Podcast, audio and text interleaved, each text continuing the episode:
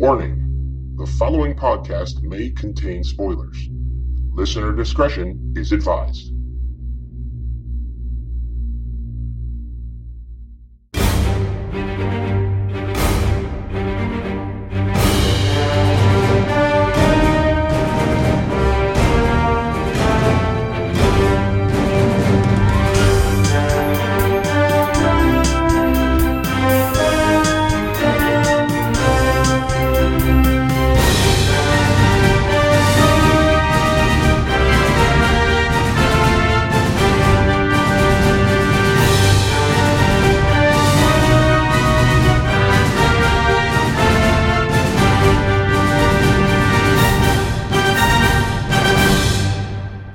Primers, welcome to this issue 51 of DC Primetime from the Next Level Showcast here on the Next Level Podcast Network. I am Ben Beck. And from the Caffeine Crew cast of pods, also from the Next Level Network, I am Rob Martin. I love hearing that now. Mhm, me too. also part of the Next Level Network because the, net- the network is growing, man. And I love that you guys are a part of it now, and this is a part of it, and everything else is a part of it. Uh, but a little bit of a short week this week. We didn't know it at the time we recorded last week, but no episode of Legends of Tomorrow or Powerless this week. Uh, Legends of Tomorrow was, I think, due to the president's speech, so nobody ever really wants to compete with that. So Legends was on break, and then Powerless. I don't know why Powerless wasn't on. But Yeah, I'm not quite too sure. There was nothing conflicting with it. I think maybe they're maybe they're just kind of spreading out those ten episodes a little bit to make them last a little longer. Yeah, I think so.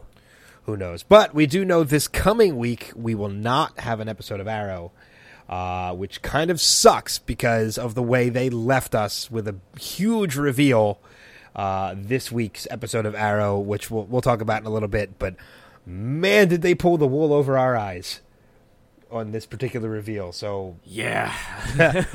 well done to the writers of Arrow for that one. Yeah, like I said, I can't wait to, to talk about that point because, yeah, there was uh, no part of me that anticipated or expected that. Nope, not at all. And I don't think any of our listeners did either because nobody posted anything about that on our Facebook page. Like nothing. Like it was. I I didn't hear rumblings of that being a possibility at all anywhere online. So again, well done to the writers this week on on Arrow. Um, quick reminder before we jump into things: don't forget about our funniest DC meme contest that is running up until the March 10th. So you have up until this coming. I think is it? It's Friday, I believe Friday the Um, 10th, yep. To post your funniest DC meme on our Facebook page, uh, not as a comment or not as a comment on a previous post. Post it directly on the page, uh, facebook.com slash DC Primetime. The funniest meme uh, is going to uh, win an awesome prize. I'm heading to Heroes and Villains uh, Fan Fest slash Walker Stalker Con in Chicago at the end of March. So our grand prize winner will get. I will have something personally signed to you, and I will bring it back to hero from Heroes and Villains, and I will I will send it to you. So you don't even have to go to the con to get your autograph. Uh, I will bring it. I will send it directly to you. I'll do all the work, and I might even have more than one person sign it if I can swing it. So. Uh, and I think we did decide there is going to be a second prize too, since we hit our likes on the Facebook page. Uh, Yes. So the second funniest is going to get um, a copy of Justice League Dark on uh, Blu-ray uh, DVD combo, Yeah, it's uh, that or um, I think you get it's a choice of that or I think Telltale or Telltale So- Batman. Yeah, for whatever console that you you play it on. I will say uh, there's only two entries so far, so people need to make sure they get them in soon. But right now, that means uh, if there's only a few entries, your chance of winning is high. Yeah. So- yeah. As of right now, our two entries are both winners. So yes, exactly. So um, we want to see more people involved. There's a lot of people now um, really engaging on the Facebook page that are a lot of new names. So if you're listening to the show, make sure drop what you're doing. Just get that meme posted on the on the visitor page. It's not Yeah. going to take long, and know that this is really worth it and worth your time. So I mean, and uh, we know for a fact we, we have over 250 likes on the Facebook page. It keeps growing. Actually, I think it's over that now. I, I think it's 260. I think now. So, Yeah, and I know for a fact because I checked the statistics that we have almost, you know, probably three times that as many listeners. So it's um, not as many subscribers. We encourage you guys to subscribe, but I do know we get a lot of hits on the podcast, so we definitely get a lot of listens. So uh, you know, what's the worst that can happen? You submit a meme, you post it on the Facebook page. Who knows? It could be the funniest one, and you might win. Yeah. So take a shot, find a meme online, create one yourself, or or, or create one yourself, post it on the Facebook page, uh, and you could win a cool prize from Chicago, uh, which I'll do all the work. And just to prove its authenticity, I will make sure I take a picture of this person signing it too, so you'll have that as well. It'll be There your you go. certificate of authenticity, technically. so, uh, let's move forward and let's hit the DC bullet points for this week. Only three shows to talk about, so I know we say probably a relatively shorter podcast. It never happens. Uh, this time I think it might be because You're exhausted. yeah, I, I don't know why. Like, and I'll even get into it in a minute or two after we do this. But yeah, Yeah, you're exhausted, and I kind of want to go see Logan this afternoon. Uh, especially seeing the teaser for Deadpool 2 that's before it. Mm-hmm. Oh my god, I can't wait. I know that's Marvel, but still. Uh, all right, three shows to talk about. We'll give our rating of Sidekick Hero or Legend for all three. Starting off first with Supergirl, Season 2, Episode 14. Uh, Rob, we'll start with you. Sidekick Hero or Legend?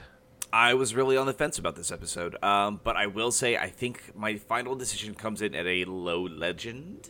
I think that feels right. Um, there was a lot to like about this episode. The plots are really moving forward. And Jeremiah coming back really was kind of what we expected, where we were going to see a little bit of a mix of uh, is he on the up and up or not? And I think pretty much as soon as I saw him, I'm like, no, he is not. So, uh, but I love what they're doing and how it kind of shook everybody in the Danvers family to their core, and it was really fun watching that drama play out. So, yeah, definitely Yeah. legend. Uh, I'm I'm I was also on the fence. However, I'm going to go to the opposite side of the fence, and I'm going to say High Hero. Uh, there were definitely some things about this episode that I liked, uh, but I mean, my only thing is that I feel like it might have the episode might have been a little too full, um, and, and maybe not. I, I don't know. I'm still on the fence. I'm, I'm just choosing to be different. so I'm I still highly enjoyed the episode, but I'm going to say High Hero instead. Cool. Uh, next up, we have the Flash attack, uh, uh, season three, episode fourteen. Uh, I think we're both in agreement on this one. Uh, better, even better than last week. Uh, and uh, I'm just going to say Legend. Yeah. I yeah, no question about it. And I think again when we were kind of like you know they used the grills very sparingly. Man, they even stepped it up this more this week, and I mean it was awesome. Everything about it was great. yeah. And double HR again. It's it's, it's how is this ever a problem? Um, no, it, and it never is. yeah, So, uh, and lastly, we have Arrow season five, episode fifteen. Uh, I think again, same page. We were already giving it the high praises at the top of the episode. Uh, legend, without a doubt. Yeah. hmm Yeah, it all has been redeemed in my eyes, um, especially after that twist this week. So, Um, yeah. And it's, I mean, it's, if only for that twist, this episode gets a legend. Mm-hmm. You know, nothing else in that episode.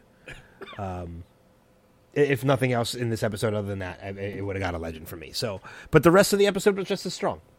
Yeah, um, and I think honestly, if even if that wasn't there, man, the T spheres done. I know. Legend. Finally got him. uh, all right, let's go into the secret origins portion where we talk about each episode and break it down slightly. Starting off first with Supergirl, episode two or season two, episode fourteen, titled "Homecoming." When Jeremiah Danvers is rescued from Cadmus, Alex and Kara are thrilled to have him back, but Mon-El is suspicious about his sudden return. Uh, first things first. No Olsen this week. No Jimmy Olsen. No, No, James Olsen. none at all. So I think probably I think the only character out of the group that we didn't get anything uh any anything from. And I don't really think that hurt the episode at all. Um it, it- you know, it's nothing against that character. It's nothing against uh, you know, Mehcad Brooks or uh, you know, the character. I just I, I think I don't really know where he would have fit in this story. So- Wait, repeat. Yeah. Wait, hold on. Repeat that. uh, Hook, I said that uh, you know it's nothing against you know the actor or the character. I just don't know where that character would have fit in the story of this episode. Yeah, yeah. No, sorry, my brain completely blinked out on me. I was wondering. Yeah, I was just kind of like, duh. Wipe up the drool. Get back to work. yeah, seriously.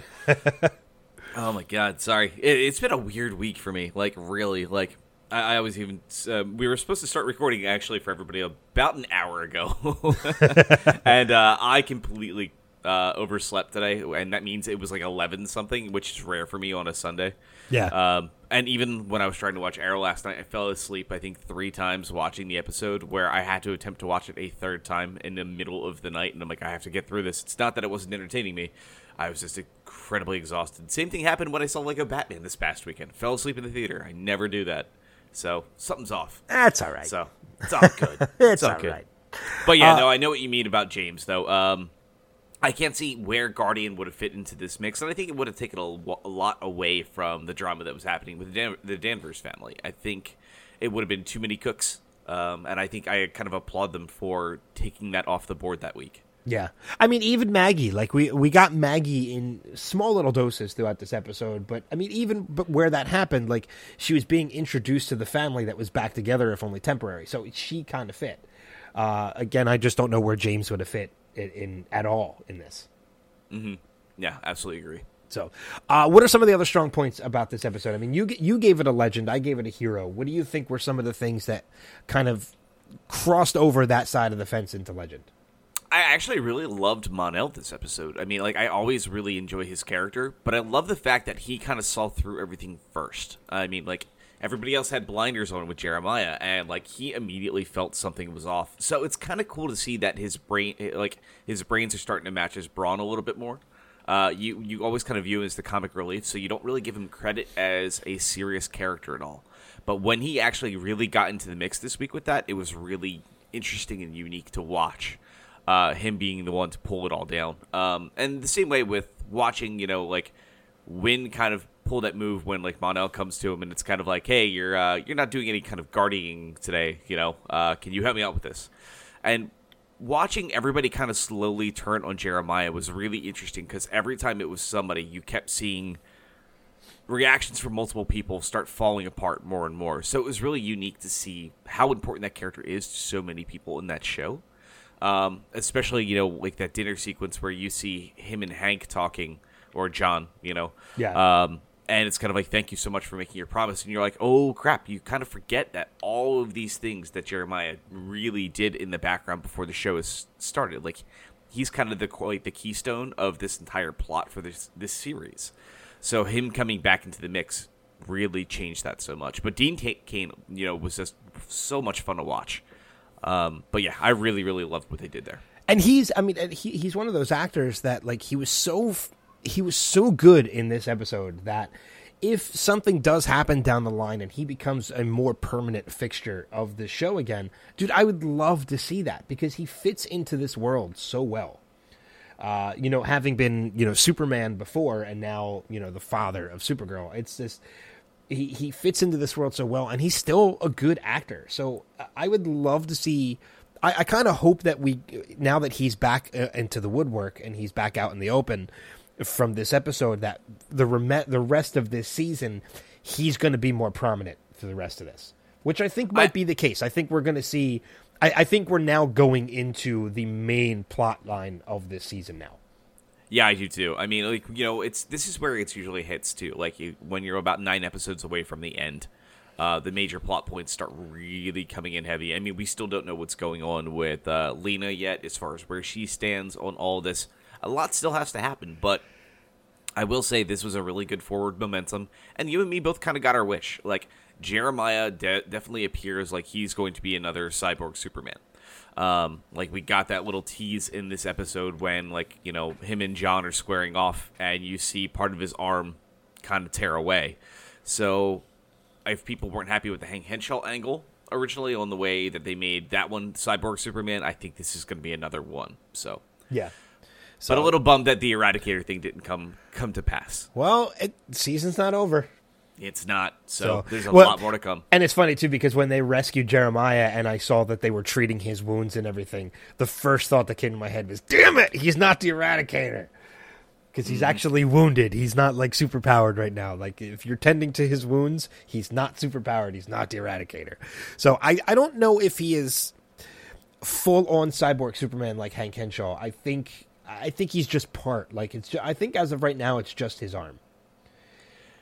Yeah. So I, I think, unfortunately for the characters, um, you know, I think he's actually in his right mind, and I think he he has a reason why he's doing what he's doing. I don't think he's, I don't think he's brainwashed by Cadmus at all. I think he's doing, you know, just the conversation that he has with Alex at the end. You know, like family is complicated. I, I think.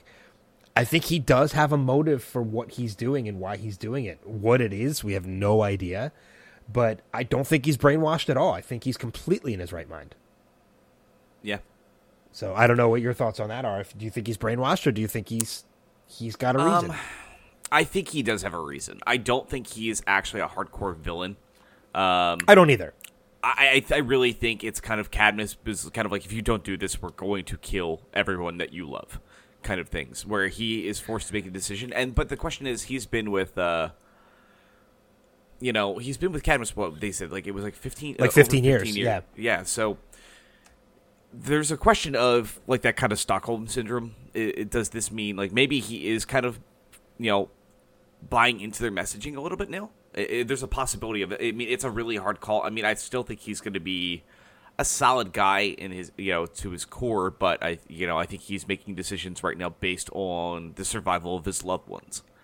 So Do we think, and because this is something that's in my head, do we think that when this storyline wraps up, there's a chance for Jeremiah to become part of the, the DEO again, or do we think um, i- it's a situation where Jeremiah sa- Jeremiah sacrifices himself for the good of his family to and to I bring down I- Cadmus? I think you're going to see a sacrifice. I don't think you're going to. I don't think he's going to be welcomed back into open arms with the DEO, um, especially the way that they kind of left it. So, um, but yeah, I, I- think that's exactly where where we're headed. I think we're going to see a sacrifice. Yeah, that's uh, and that's what I'm leaning towards too. I think that's the situation that's going to happen is that for the good of his family and for the for the make good of himself to clean slate with himself and morally be good, uh, and to bring down Cadmus at the same time. I think I think that's probably what it's going to require as a sacrifice from Jeremiah. So, which will suck, but you know, it, it it happens. It's you know that's what happens in these shows. So uh, going back to the point with Mon-El too about how Mon-El was the only one that could see everything. It just goes to show, uh, you know, that when you are in the middle of a situation, sometimes you don't see both sides. You can be very blinded by one side of it, and it takes an outsider to to kind of see that. So, and this was the perfect example of that. Yeah. Uh, and then, like I said, we have the big tease too from Jeremiah talking to Mon-El. He's like, he's like, you don't want me to tell her what you really are and what the things that you've really done. This is giving us a little bit more nod to those people coming after Mon-El. And the more and more I we see that, the more and more he is becoming increasingly more interesting on this show. Uh, which is, you know, we already all agree he is already fantastic. Um, so I'm really curious to see what that ends up actually being. Yeah. So it's a big wait and see, but I'm really excited to see how that's going to pan out. But I am really happy though that Kara and Mon-El are together. I mean, you know, there's going to be speed bumps in the relationship. You know, I you know normally I don't I'm not big about shipping characters and saying all right, well these people need to be together. I really love the way that they interact together as a couple. Um, so I'm looking forward to seeing even the speed bumps because they tackle it in such unique and interesting ways with these characters. So I, I love the whole, uh, and this kind of leads into my, my line of the week too, because my line of the week actually comes from Supergirl, and I, I can't I, I don't know it exactly. One of these days we're gonna st- I'm gonna find a way to actually start playing clips, and we're just gonna play the line of the week. Uh, But until that day comes, uh, forgive me if I don't get it right. But it's. You know, in the beginning of the episode, when Kara's telling Mon-El, like, we have to kind of keep this secret. Let's not tell anybody. Keep it to ourselves. and within the first, you know, the very next scene is Mon-El in the DEO saying, Kara and I are dating. Just wanted you to know it's wonderful. And she leans to him and she's like, 10 seconds you lasted. Like, that, you lasted 10 seconds. And he's like, I know, I couldn't help it. Um, but that kind of leads into my line of the week. And when they go and they talk to, uh, they you know they talk to John or uh, you know John Jones and Alex and you know there's no chance you didn't hear that. And he's like no as a matter of fact you need to go see HR and she's like wait are you kidding? He's like no you're in a relationship. Go down see Peggy and fill out everything she says in triplicate. You know don't keep Peggy waiting. Go down and fill out every form she gives you in triplicate. So I thought that was just a a, a great little joke to throw into the show like okay these guys are superheroes but you know what you still got to follow policy we have an hr Oh, it's so funny. So yeah, I, I I thought that was a great moment of levity and without this within this episode. That that's that falls into my line of the week this week. Absolutely. So, um, yeah, you mentioned too the guys, the the people from War World, or at least we're assuming they're from War World, and um, you know they completely fell by the wayside to me, and I completely forgot about them until you just brought them up. Yeah, so I'm curious to see when they're going to show up again because, like you said, the first I think the first tease we had was what during the invasion, like right before invasion week. I want to say is when we got the little tease. It was like right around that point, and then we've had a couple other nods since then, but not many. Yeah, So yeah, I'm really looking forward to seeing uh, what what is to come still. I am So- too. uh, all right, anything else from Supergirl that I might be forgetting before we move on? No, I think it kind of covers it. All right. Uh, cool. So then we will move on to the next show of the week, which is The Flash, Season 3, Episode 14 Attack on Central City. Uh, Grodd and his army bring their battle to Earth 1, which the team must find a way to stop. I said it earlier on, uh, and I mentioned it last week that I thought this week was going to be better than last week. And I was right. This week was uh, even better. We got more of the apes. My only disappointment to this episode, and I kind of hope it's corrected later, we only got like three seconds of the accelerated man. Yeah, but I love the fact that at least that tease was still there. I mean, it was just cool. It was fun because I mean, this is the first time we actually spent time on Earth 19. Um, I mean, granted, it was a rainy sequence at night, but it was just a great shot of seeing the accelerated man speeding away real quick um, while he's talking to Gypsy. So Yeah. still just a fun moment. I hope that means that that character can come back again. Um, more than likely, it's kind of like they have a costume now. So Yeah, exactly. So we might as well use it. Let's put somebody else in it. Um, but yeah, I mean, we got a lot out of this episode. We got uh, some great moments with Vibe and Gypsy again. Um, you know, nothing really from Caitlin, which is fine. Um, you know, as far as super super how superpowers go, it, this was more the speedsters along with Vibe and Gypsy, and I thought the team worked rather well. No, uh, no Julian either this episode, which was kind of a bummer. ah, maybe maybe uh, he was uh, resting up for his next date. So I don't know. That's Um, true. He's he's written down his smooth lines he's going to use on Caitlin. He That's needs right. time, man. He, you know, it's that's an art form. He had to go to So- London to figure out his next smooth as shit line. Mm-hmm. You know, Um, but yeah, no, I was I, I felt his presence missing a little bit this week, but I kind of understand it because again, you've got Harry and HR both awake for the entirety of the episode, so it was fun to watch them be around each other a little bit more, and it was great to see Harry just back in the mix. Um, I think one of the things I got to bring up is obviously you know the big subplot this week was Jesse leaving Earth Two and moving to Earth One, and um, you know she brings up her thought process, and later in the episode we see Wally and Harry talking, and Harry basically is like, "Well, I'm not as healthy as I used to be." Um, that whole like you're dying. He's like, "Well, yeah." and you know what sucks too about that is I bought into it and I was I- sad for him. Did too for a second. I'm like, no, not Harry. I love him. He's so much fun. I but was I love I love the idea that it was just a ruse to make Jesse feel bad. Yeah. Um, but yeah, he's unbelievable and then rushes off. But yeah, like when when he went into that and I'm watching that scene and I'm like, oh man, I'm like this sucks. Like eh, I wonder, like this is probably their way of writing off that that you know that Wells and. Uh, and then all of a sudden it turns around and I'm like, yay, he's not dying. Like he's just a jerk that he's always been. And I, I, I love that. I'm like, okay, that kind of fits into this character. But I love the interactions too between Harry and HR. oh yeah, Um, there's so much fun. You can you can definitely see that Tom Cavanagh is working hard, man. He's there's such a distinction between it's the same character, just two different versions, and there's such a distinction that they you can totally tell they're two different characters, but he plays them so well, and he plays off of himself that great. yeah. So it's it's it just solidifies once again why Cavanagh is probably my favorite actor, and Wells is probably my favorite character on this show. Yeah, a- almost any version that you make of him, he is he's always the the breakout. Uh, Yeah. which it's impossible for most people to become one breakout character. He's found a way to make three breakout characters on this show. So Yeah. um, you love them all for completely different reasons. Um, but yeah, I mean, we always kind of sing his praise every week.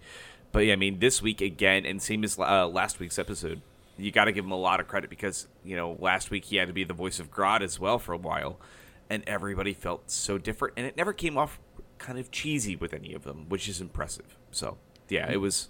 It's amazing to see what they're capable of on the show as far as the cast. So Yeah. Um so jumping into obviously we the big thing about this too and I think this kind of plays into the story. The main arcing storyline about this is that there's always another way. That's kind of like the theme of this episode.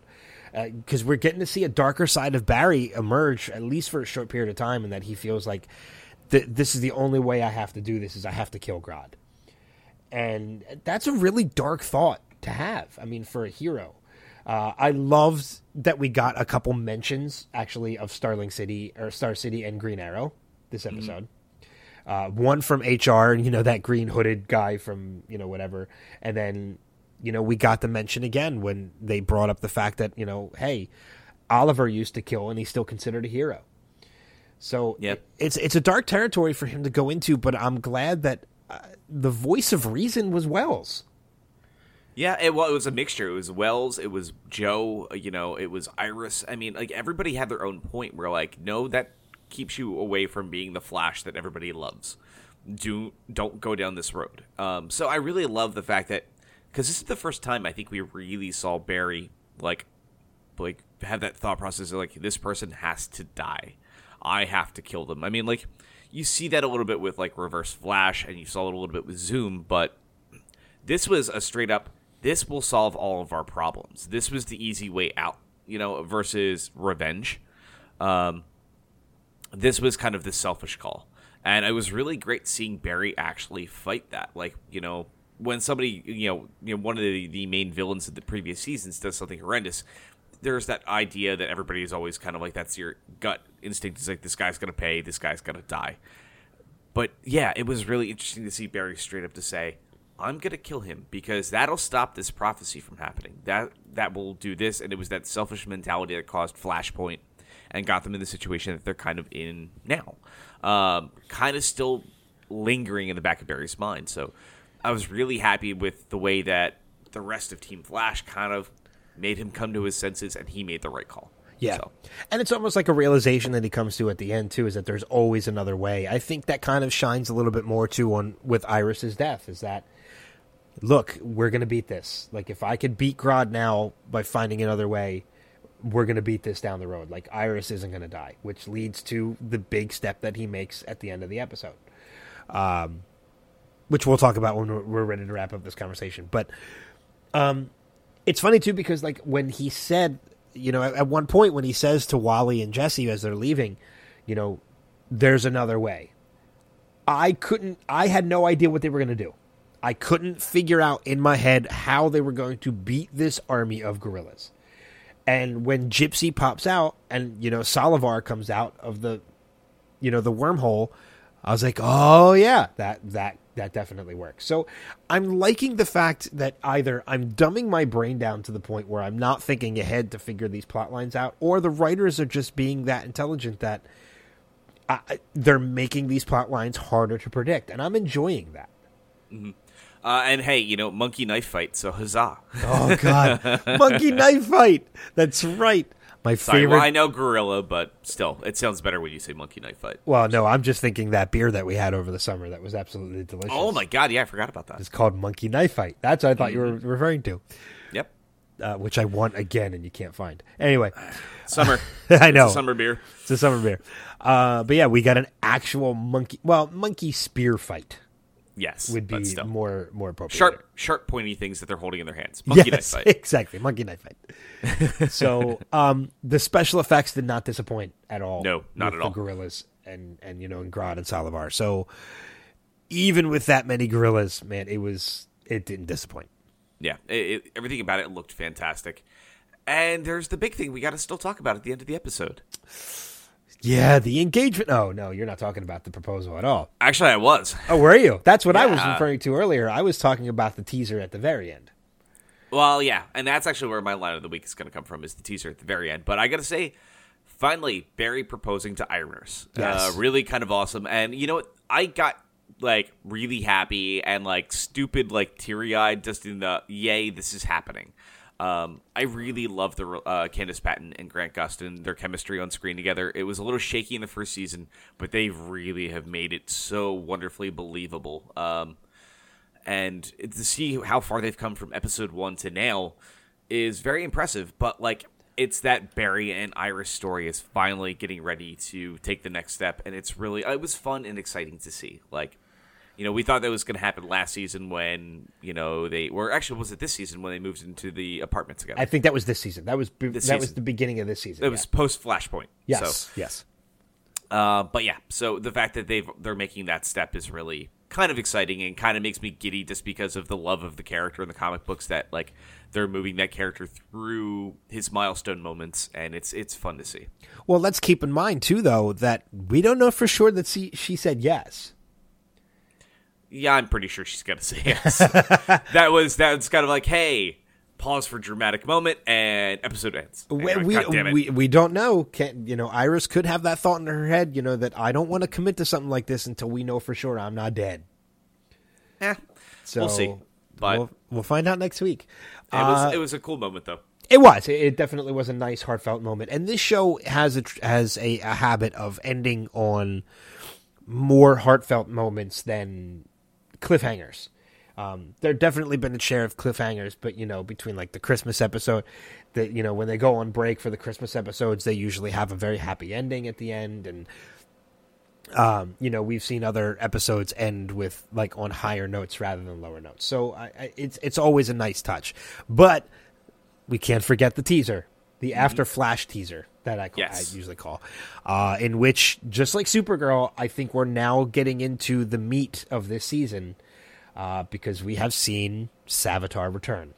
We have, and actually, my line of the week comes from this area where we're watching uh, Jesse and Wally sitting down, and they're watching. I believe what it was Casablanca.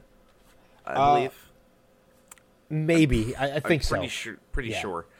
Um, but you know, Jesse's kind of like, ah, this is a little slow. Um, you know, he's like, you know what I really want to do, and they turn off the TV, and it's that moment of Wally's kind of like, oh, we're getting it on, and she's like, and then she just leans in, really sensually, and just whispers, I want Big Belly Burger. Yeah, big belly burger. and Wally's like, "Ow!" Oh, I was like, oh, burned. but I there was something about that moment that was just it just made me smile and I loved it. So what a tease! Seriously, pretty funny though, It was pretty funny. and it kind of made me want a big belly burger at that moment too. God, I'm telling you, I've been saying this for weeks. It's one of those companies that are out there, one of those fast food companies, whether like be like Five Guys or something. Just convert a couple stores for like a week to Big Belly Burger. Put some money into this promotion. Like work with the WB. They did it for you know the Kwik-E-Mart and 7-Eleven. Uh, and I think there was one other company that did it with another store too. I can't remember. But just oh god, like Burger King or McDonald's or something. Just turn your store into a Big Belly Burger for a week, just so I can go and say I've eaten a Big Belly Burger. Yeah, I know. That's it. That's all I want. Well, you know the answer to this is uh, we just need to get out a large, sizable bank loan and uh, make our own, and then uh, we'll have it for a week, and then just burn it to the ground and collect the insurance money. Exactly. So So, yeah, but uh, but yeah, so another good episode of The Flash this week, and looking forward to next week. We didn't do this with Supergirl, and I forgot, but uh, looking forward next week is the episode is the Wrath of Savitar. So um, it looks like while while training Barry, ba- Wally starts to have visions of Savitar, which he hides from the team. So it looks like Wally's probably going to be the only one at first who's going to be able to tell that Savitar has returned. Well, what's interesting here is too is Wally was able to see Savitar. This is the very first time he's been able to. So, uh, Yeah, I'm kind of curious true. to see where where this goes so far. Because Barry, I think, was the only one that could see him. Because I don't think Wally could originally, could he? No, um, I don't remember. Was Wally ever there to be able to see him? Oh, that's a good point. He didn't have his powers yet when I don't think- Savitar was around and kicking pretty hard. Yeah, so, I, I don't think he was ever in touch with the Speed Force or connected to the Speed Force in order to see him at the times he was there. Right. So I could totally be wrong on that one, but uh, it, yeah. So that's right. I think you have to be touched by the Speed Force because we saw Jay could see him, but Yeah. yeah, it's a it's a wait and see though. But I think this is the first time though that he's really coming face to face with him. The next So- couple the next couple weeks are going to be interesting because you know this coming week we've got uh, you know Savitar the Wrath of Savitar returning. The following week after that is the week that they go into the Speed Force, uh, which I'll be very curious to see what they do that. And then the following week after that is Music Meister and the Supergirl crossover. So it's going to be a fun couple weeks for for the Flash and, and Supergirl. Yeah, So- yeah, I, I absolutely agree. Uh, let's move on then to the final show of the week Arrow Fighting Fire with Fire, Season 5, Episode 15. When Vigilante attacks Oliver while he's acting as mayor, Diggle leads the team on a mission to stop Vigilante for good. Let's not waste any time. Let's go right to the huge twist. Uh, the gorilla, the, the gorilla Grodd in the room, as it may be called. Uh, we have the identity of Prometheus, and it is not who we thought it would be. No, well, none of us had an idea really who it was going to be, but this person was not on our list at all. No, So, because we thought he was somebody else. yeah, uh, let's let's let's not bury the lead. Adrian Chase is, Is not Promet- vigilante. is- Is, Prometheus? He is Prometheus, and it's again huge props to the writers for this episode. It was something we did not predict. We didn't even fathom being a possibility. We were so dead set that Adrian Chase was vigilante because that's who he is in the comic books, which leads to the even bigger question. Who the fuck is Vigilante? Um, this was one of the best twists I've ever seen uh, on this show. Like, because you just didn't see that coming at all. I mean, like you know, like we always joke about Flash, where it's kind of like this is the teaser. Like it's obviously this person. Just move forward. We already know. Um, didn't see this one. Didn't, No. didn't see this one from a mile away. This was one of the this was one of those things that when I was watching this episode, when he took the hood off, and I was like, "Holy shit, are we going to find out who it is?" And the camera turns, and he says, "You know, this is D.A. Adrian Chase." I'm like, "Holy shit, it's fucking Adrian!" Like, didn't see it at all. But the fact that now you realize because he knows who every one of them are, the fact that he was involved in, you know, Diggle getting out of prison, all of these things that he set in motion, all of this stuff, he's been playing them all. So he's just setting up pieces on a chessboard ready to fall. Yeah, So I'm really damn curious like because it's, it, it, it's like you said it's it's we thought up to this point that prometheus had their number and he knew who everybody was and he was playing a game and now we know the seriousness of that game he is so much more ingrained in their lives than we even imagined yeah. and they're And- all pawns every one of them and they like they even focused really heavily on this week of adrian setting up dinah to take the fall on something soon as well um, there was that whole quick moment where during the uh, vigilante attack on ollie when he's in the limo with thea dinah and quentin um, when vigilante attacks dinah comes out and shatters part of vigilante's mask which she has in her in her custody and is ready to, ready to report in to the police deport, uh, department. That we see Adrian gets his hands on from her, um, and kind of sets her up to take it back later on. So I am wondering if that's a setup for finding the Arrow Cave, which more than likely that's exactly what it is because we see Team Arrow find a way to use it to track down Vigilante later in the episode. My guess is Prometheus is doing the same to track the uh, Team Arrow. So well i mean we we know already at this point that he he he's been working with oliver as mayor he knows that oliver is the green arrow like there's no doubt Yeah. in my mind he already knows that i think he knows the identity of everybody on that team Oh, absolutely. I don't question that at all. I think he knows exactly who each one of them are. so do we not think he doesn't already know the location of the arrow cave I'm not sure about that because I think he would have attacked the Arrow Cave by now if he did. i don't know but i don't think he would have like i think this is like i think that if he knows who everybody is and he knows who the arrow that where the, where the arrow cave is I mean, why would he, his game is so precise that if it doesn't fit into his plan to attack the Arrow Cave, he wouldn't do it. I mean, he knows who every one of these people are. He has access to all of their lives. He knows their person. He knows them personally as well as their alter egos as heroes. He could have easily taken any member of this team out. Yeah. So I I think he knows exactly. I think he knows everything. I think he knows where the arrow cave is. He knows who every member of the team is, and I think that his game is so precise that he it just doesn't fit into his plan to attack. Yeah. It's a. Uh, I can't wait for the next episode. I mean, like the last couple weeks when I like I know I gave heroes pretty heavily across the board the last few weeks for the show and have had some issues. Um, redeemed again. I mean, like I I know I've you know this season has been one of my favorites, but every season's gonna have some eh episodes. Um, now that we're back into the thick of things, man, I'm so excited. Yeah, absolutely, so incredibly excited. And like I said, now again, it's that question of exactly what you put. Who the fuck is Vigilante? We, we have I some have theories. no idea. You and me both do. We, I think we have two theories at this point. Yeah, um, and and I think we do share um, one similar theory. Uh, I don't know why I thought it at first, uh, and I don't know if it's even going to happen. But um, one of the the top suspects on my hit list for for vigilante is Paul, which is you know uh, Curtis's ex husband. So, um, well, ex husband now at this point, now that they're going to be divorced, but I don't know why there was so much mention of Paul, you know, Paul this, Paul that, that when it was revealed that Adrian Chase was Prometheus and not Vigilante, the first person that popped into my head for some reason was Paul. Yeah, and if that was the case, that goes back to that one of those first Vigilante episodes where Vigilante's holding Mister Terrific at gunpoint. So, and that makes that really interesting really quickly if that's the case, because that really unpacks a whole mess of stuff for Curtis to have to deal with on the back end. So, that would be a really cool, unique, interesting twist. Uh, I think it's going to be incredibly painful for you know Curtis as a character, but it would be very interesting to see them play that up. Yeah. The only other name I can think of at this point in time is Captain Pike, uh, having some, you know, potential, but I'm not even very sold on that idea. I know some internet theories out there kicking around is that Billy Malone is not dead and he's vigilante.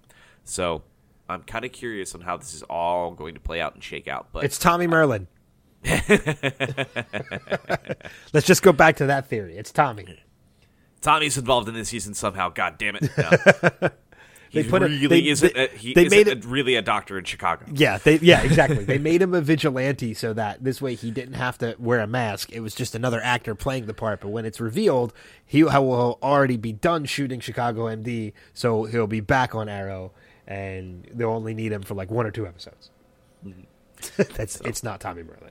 No, not definitely not. Watch that. Um, that's what that'd be who it is now too uh, but yeah, I mean, I would not be surprised if it, it, does turn out to be Paul. I think right now the most signs are pointing in that direction. If you have to make a call based on the cast we know, um, if it's not Adrian, because uh, again, I, I, never thought I'd be saying that that Adrian Chase is not vigilante, and Adrian Chase is the big bad, and I'm like, God damn, that's brilliant. Oh, it's such a great twist. Love it is. It. It, it, it really is. Um, before we go into some other stuff with Curtis, because I know there's something else that happened with Mister Terrific that you I know you're dying to talk about. Um, I, I want to bring up Susan for a minute because now we know that Susan knows who yeah. Oliver is. She knows who Oliver is. She doesn't know who the rest of the team is, but you know it is somebody that she, she is keeping it a secret, which is good. Uh, she's not as much of a bitch as we made her out. We might have thought she might have become, or she was already. Uh, do we think her character is going to survive till the end of this season? No. okay, all right. the, the, especially the ending that we got with Adrian confronting Susan. It's kind of like, oh, you know, you can say this is a matter of life and death.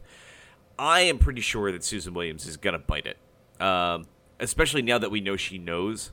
Now, it's just, it's one other thing that Prometheus can take away from Oliver at this point. So yeah, exactly, and and that's and you know that's like you said with the scene with Adrian and her at the end. It's she's pretty much bait at this point. Yeah, and I think Oliver's not going to survive this one on that on what's going to happen with her. Um, it's it's a little extra wrinkle uh, in the way that he's going to act, and I think it's going to be something that could drive him over a deeper edge.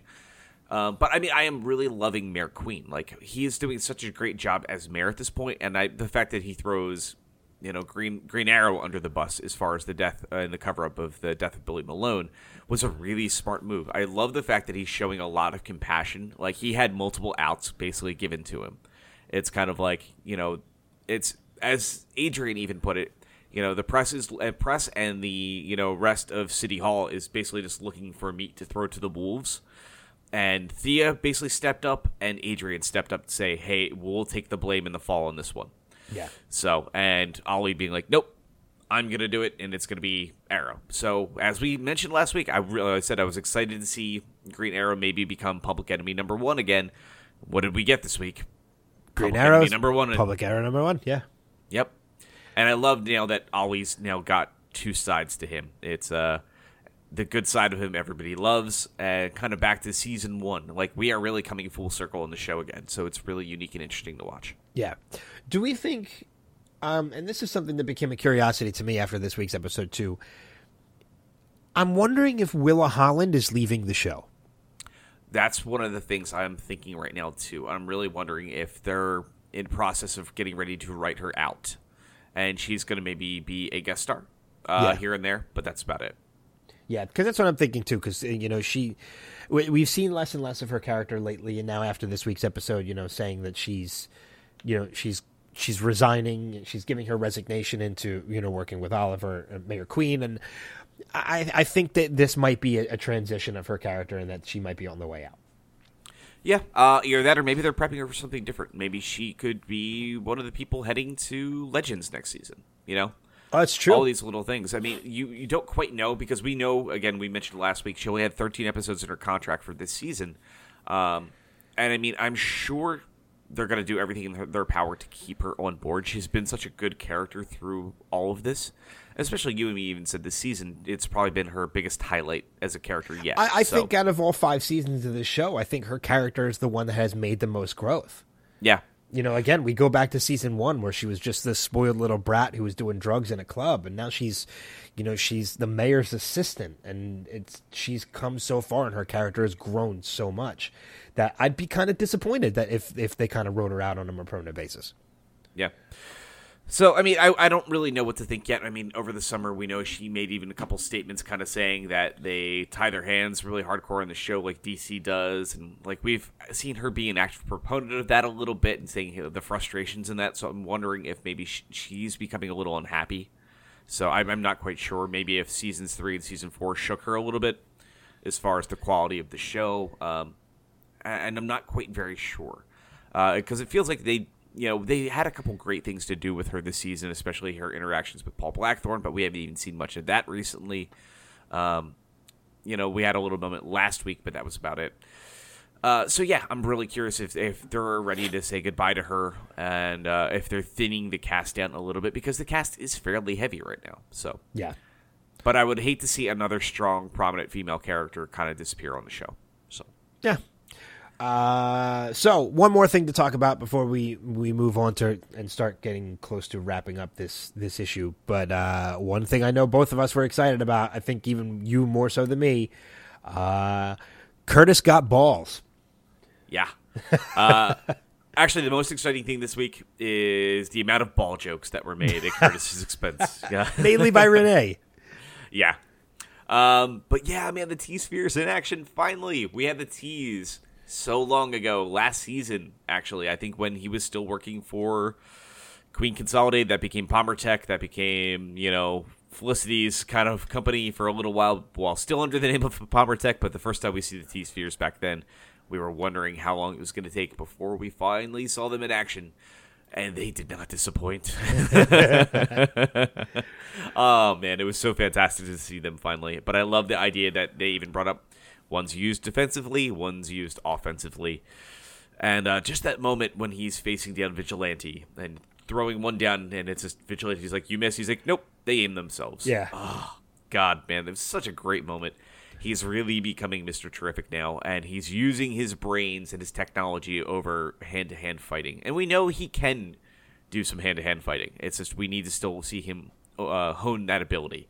And I think when he has both of those down, man, he is going to be a force to be reckoned with. Yeah. So, So yeah, I was excited to see this the T spheres uh, pop up on this week's show too. So it's hopefully it wasn't just like they did, they gave it to us this week, uh, you know, just to kind of appease the fans, and they're going to back off of it next week. I hope we see these utilized more and more every week.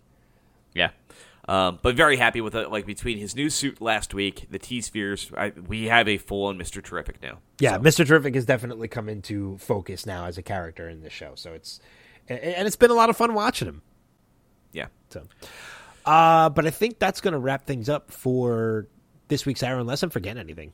No, we are kind of we're going to come in in under uh, I think an hour and ten. I yeah, believe prob- so. Probably right about that. Uh, next week on Arrow, actually not next week. It'll be two weeks because there is no episode of Arrow next week.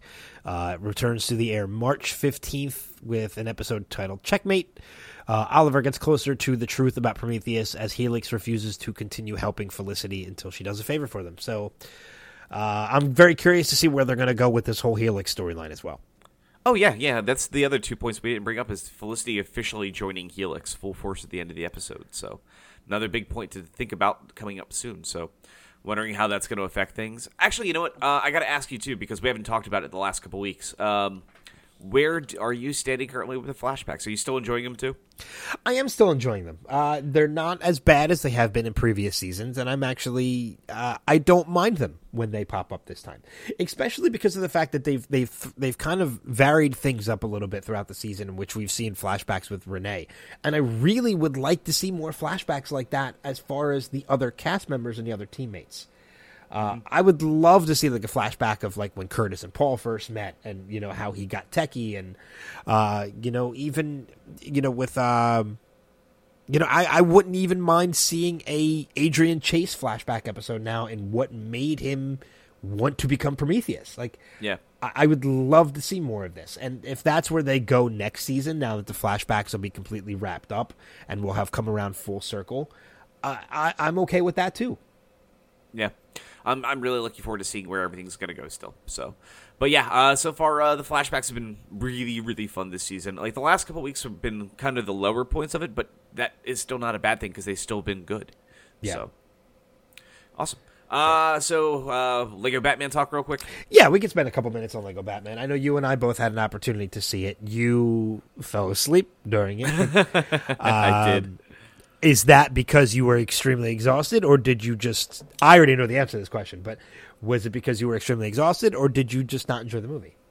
Um, actually, a little column A, a little column B. Uh, I, I know I'm probably not going to be a, you know, the the most common thread for people is where they stand. But I will say this: um, I did not hate the movie at all.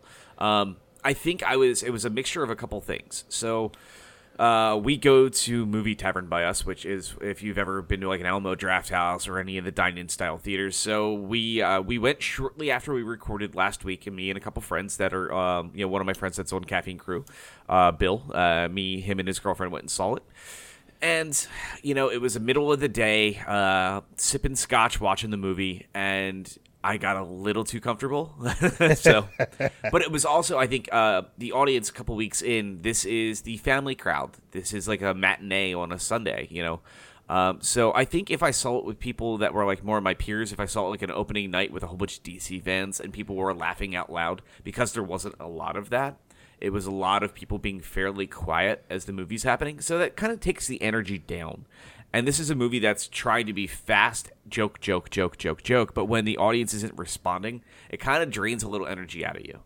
Um, I think if I was watching it on my own, I would have been able to enjoy it for what it was direct, right off the bat.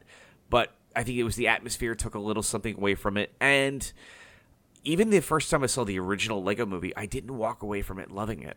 Um, I, it was the second and third viewings of it. I'm like, I really love this movie but it was not knowing what to expect. And I think it's that Batman character, the way they portray him in the Lego universe, is it is con it is the way when you first hear him talk and his attitude and swagger is the joke originally, but I wasn't sure how that was going to work over an hour and forty five minutes. And after a while, I'm like, it was funny in the beginning, but now not quite as much. So, um, but I mean, the nods to all the other things, I, I got to give them like a plus across the board. I mean, the humor of the nods to the previous things that have happened in the Batman mythos were phenomenal. I loved everything that they did with that, but I think the overarching just feel of the film didn't do as much for me. So Okay, I can understand that. Yeah, I, I enjoyed it. I mean, again, it's it's a Lego movie, so I tried going into it not over analyzing it like we do with some of the other stuff that we watch, uh, because it is a family film, and, and that's one of the reasons why I went into it. But uh, there were just so many things in the sh- in that movie that made me laugh, even from the beginning. Uh, you know the team that the Joker puts together of all the different villains, and you go into these ones you've never heard of before, and you get that little side comment like they're real. You know, rock a Google on them, and you'll find out uh, which I never did, but I I took the movie's word for it that these people like Condiment Man, like really? Oh yeah, the, the, the fact that Condiment King was a Lego figure this, I'm like, I am so beyond happy. So, but yeah, I mean, I can understand where where your feelings are with you know the character of being kind of like a jerk in the beginning, and he remains a jerk throughout the entire movie. So, but I can understand that. But I mean, like the nods to, you know, when Alfred tells him you've been through different phases in your life, and he pretty much just runs through all the different Batman movies that there have been. Uh, you know, and we see Lego versions of like the the posters of them too, and it's just yeah. so I I, I enjoyed it. I, I just try not to overanalyze movies like that. I, I- mean, I think one of the things for me too that kind of leaves a sour taste in my mouth, and it happened with uh, Killing Joke, is having Batgirl and Batman ever have any form of like kind of romance or sexual relationship. It gives me a very oogie feeling, and I really don't like it. Uh, it really bothers me and gets under my skin. Uh, so even the fact that this was its own thing, it was the Lego Batman universe, so it was kind of like, hey, she's commissioner. Um, I don't know, man. Like it, this uh, it feels like bugs are crawling on me when they do that stuff, and I'm like, no, it's like a father daughter dynamic, and it's always kind of been that way. Please don't do that. Um, um, so it, it definitely bugs me a little bit. So I think that's one of the things that kind of leaves a sour taste. Uh, and I love Dick Grayson, so the fact that they kind of made him this obnoxious little brat, uh, and I really don't like Michael Cera. I really hate him as an actor. so, um, so I mean, like it was kind of cool. They're like, hey, the character design is like the Carrie Kelly uh, design from you know Frank Miller, and I really love the fact that they did that and played with that. But like, it was all those little things. It was just oh, made me just not enjoy that universe that they did. But I loved all of the villains and how they did them, and I loved the Joker's whole idea for all this is because Batman doesn't love him or doesn't love to hate him. Uh, he's not memorable, and it was this that was the reason for it and the catalyst for the whole story. I loved that. I did absolutely love that though. So Okay. Yeah, I mean, again, it's it, it's one of those things that, like I said, I just tried not to overanalyze it, and I went into it just as a Lego movie and tried to enjoy it, and I did. Uh, there were definitely some moments that made me that made me chuckle very very loudly. Uh, you think it's something you would ch- you would see again, just to see Yes. if you? Um, I think it's. I have a feeling it's going to be exactly like the the original Lego movie. I think I'm going to need a second viewing where I'm not tired. Uh, I mean, and when I fell asleep, it wasn't falling asleep for chunks of time. It was like that little like fade in, fade out, where things aren't just sinking in the way that they should. Um, I think if it was under circumstances that I get to watch it on my own, uh, with the right people or by myself, you know, uh, I think I'd end up actually really enjoying it. So I'm not going to rate it because I, I don't think it's fair for me to rate it. Um, but I think the impressions of uh, what it feels like the three fourths of the movie I saw in pieces, uh, 50 50. But I have a feeling I'm going to end up loving it. So. Okay. All right. Cool. Uh, all right, let's get ready to wrap things up for this week. But before we do that, we have to talk about some of the news. And Rob, I'll send it back over to you for that.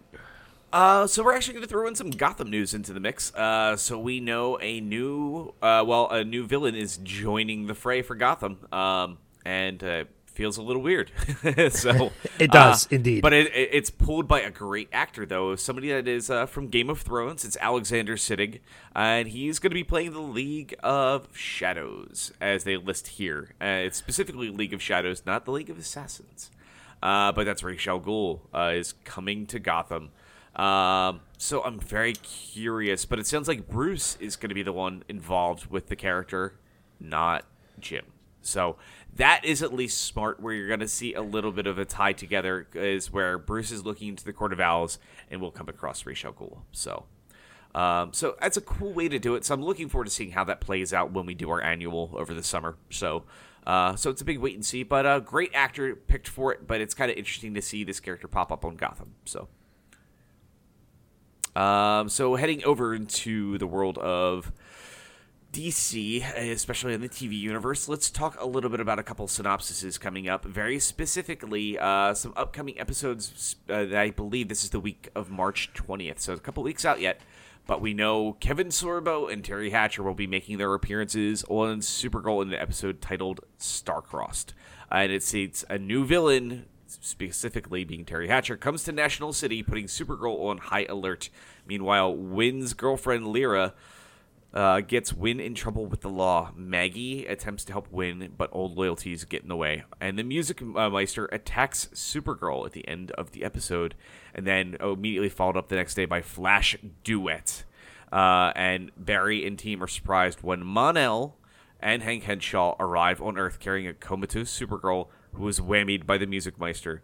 Unable to wake her, they turn to Team Flash to save her. However, the Music Meister surprises the Flash and puts him in a similar coma and one that Flash uh, Team Flash cannot cure. Barry and Kara wake up without their powers in an alternate reality where life is like a musical, and the only way to escape is by following the script. That's amazing.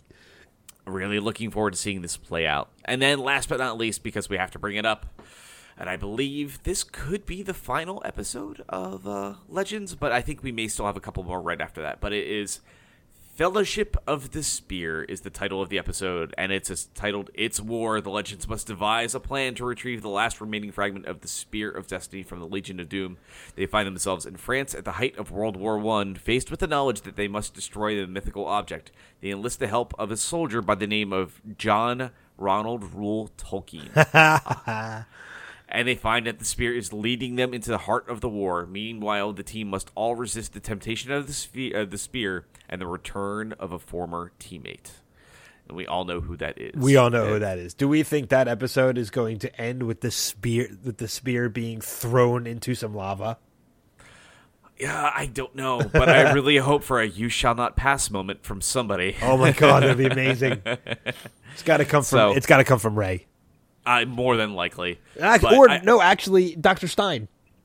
Yeah, it could Professor Stein. Doctor yeah, Doctor Stein on this, and Professor Stein. We'll see how that plays out. But uh, I don't know how many more episodes there are. Uh, I believe this is episode seventeen. I think they have eighteen episodes this season. Correct? I will tell you in a second. Uh, I'm pretty sure that's exactly where they wrap up. So I think this is the the penultimate episode of the show. So, um, Moving over real quick back into Supergirl, we do know that Rahul Kohli from iZombie is 17. joining se- 17 episodes, yes. so this will be the final episode. Well, Fellowship so. of the Spear Spear is episode 15. Oh, okay. Uh, I think we have something that's throwing that off a little bit. So maybe yeah. uh, I think it's huh, interesting. Yeah. Episode 17 is the one with Tolkien. So um, and, th- and that's and that's kind of weird too because of the fact that it's I think because uh, I posted a picture of that on our Facebook page, and I think it was a it was a share from Caity Lotz's um, post, and I think she said like finale. Oh. At the oh. time that she was, I'm, I'm, looking for the picture now. Oh, you know what? No, then J.R.R. Tolkien stays with them then uh, for a couple episodes because episode two seventeen, yeah, is, is, titled, t- is titled Aruba, and J.R.R. So. Tolkien is is also for that one too. So yeah, so it looks like Tolkien's so going to stay with him. Stays stays with him for a couple episodes. So yep. that's kind of cool. Um, so, uh, like I said, uh, jumping back to Supergirl, Rob Kohli is going to be guest starring. Rob Kohli, if you don't know him, is from iZombie. He plays Ravi, which is such an amazing, wonderfully fun character. Um, if you have not watched that show, he is easily, I think, the breakout, one of the breakouts at least, because that show is phenomenal.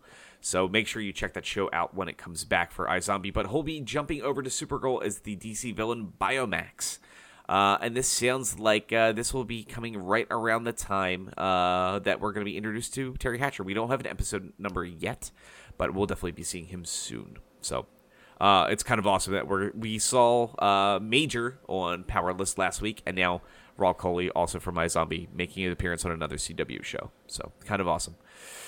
Um, as we mentioned again just a second ago, episode 17 is titled Aruba for Legends of Tomorrow, where we know that J.R.R. Tolkien is going to be at, and then we're going to jump over into some more Black Lightning casting.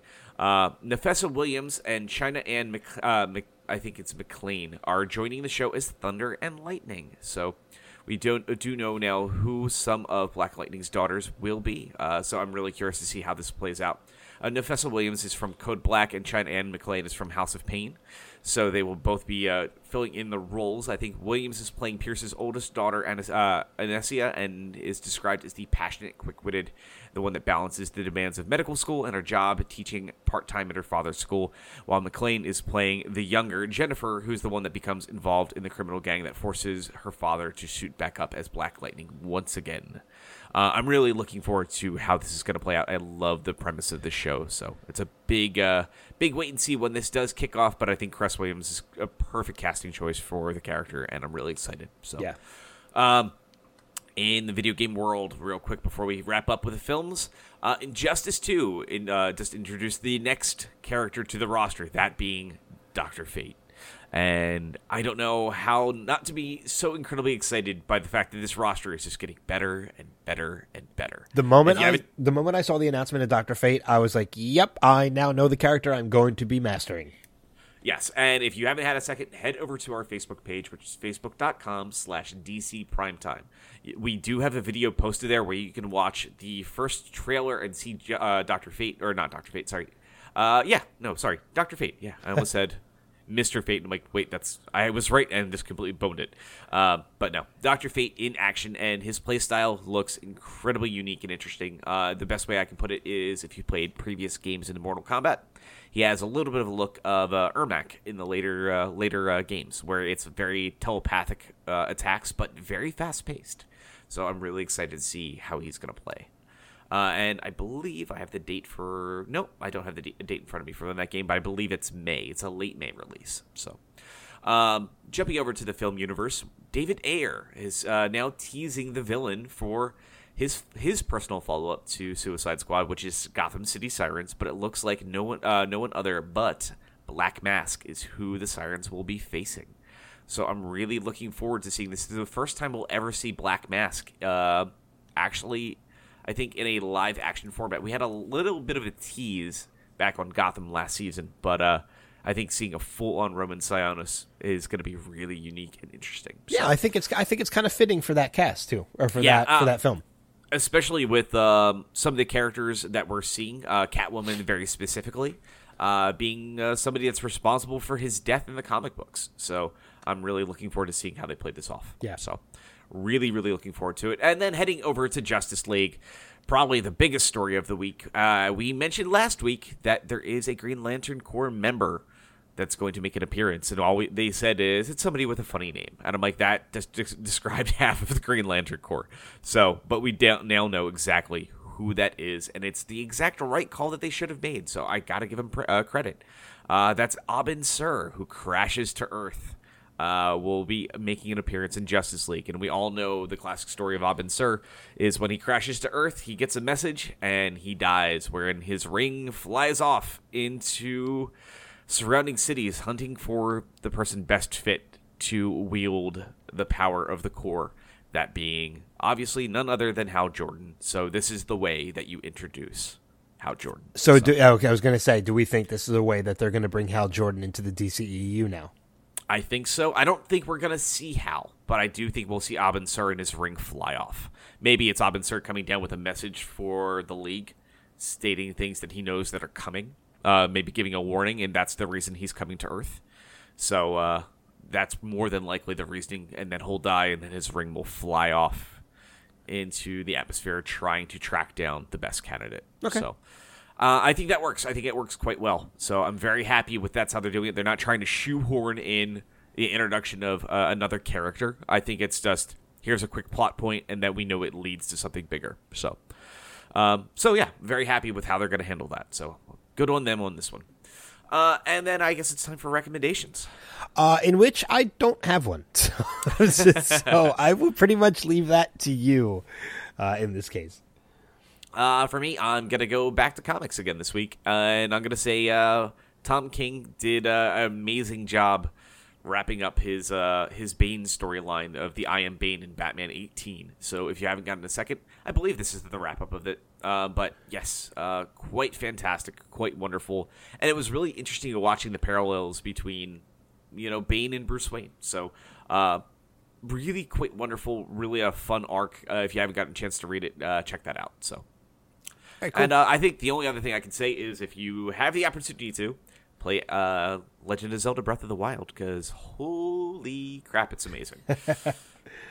Yeah, I'm gonna get on that this week. So for sure.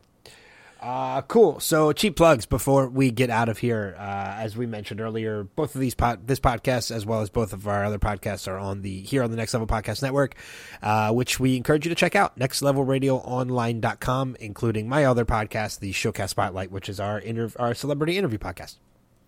Yeah, and uh, always check me out over at Caffeine Crew on nextlevelradioonline.com as well. Um, we just released the new episode this past week, uh, which is episode 35, 36. Can't quite remember.